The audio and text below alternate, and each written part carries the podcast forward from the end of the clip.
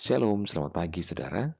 Puji Tuhan kita berjumpa kembali dalam Renungan Podcast Harian bersama saya Yudi Seda Daniel. Anugerah dan kasih setia Tuhan senantiasa melingkupi kehidupan kita. Renungan kita pada saat ini berjudul Teruslah Berdoa. Bacaan firman Tuhan dalam Lukas 18 ayat 7 firman Tuhan berkata, Tidakkah Allah akan membenarkan orang-orang pilihannya yang siang malam berseru kepadanya? Dan adakah ia mengulur waktu sebelum menolong mereka? Saudaraku, umumnya manusia itu gampang sekali putus asa.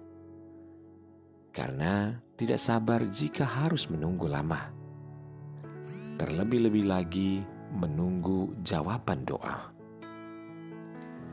Seringkali manusia berubah sikap jika doanya belum beroleh jawaban, sehingga ia mulai ogah-ogahan untuk berdoa. Bahkan tidak sedikit dari kita yang menjadi kecewa dan patah arang. Tak lagi mau beribadah kepada Tuhan karena doa mereka belum kunjung datang jawabannya. Karena itulah Tuhan memberikan suatu perumpamaan kepada mereka untuk menegaskan bahwa mereka harus selalu berdoa dengan tidak jemu-jemu. Secara umum kata jemu memiliki pengertian bahwa sudah tidak suka lagi karena terlalu sering dan sebagainya atau merasa bosan Bahkan kita sering kali merasa jemu berdoa karena seolah-olah doa kita tidak pernah mencapai tempat di mana Tuhan berada. Bahkan rasanya langit terasa tebal seperti tembaga yang menghalangi doa kita. Tetapi Tuhan menghendaki untuk kita tetap berdoa. Sekalipun kita belum melihat tanda-tanda bahwa doa kita akan dijawab. Sebagai orang percaya, kita ini adalah umat pilihan Tuhan. Dikatakan kamulah bangsa yang terpilih, umat yang rajani, bangsa yang kudus, umat kepunyaan, kepunyaan Allah sendiri. Sehingga kita mendapatkan hak istimewa untuk datang mendekat kepada Tuhan, meminta sesuatu kepadanya, dan beroleh kepastian untuk mendapatkan jawaban doa itu. Matius 7 ayat 7 berkata, Mintalah maka kamu akan diberikan. Carilah kamu maka kamu akan mendapat. Ketoklah maka pintu akan dibukakan bagimu.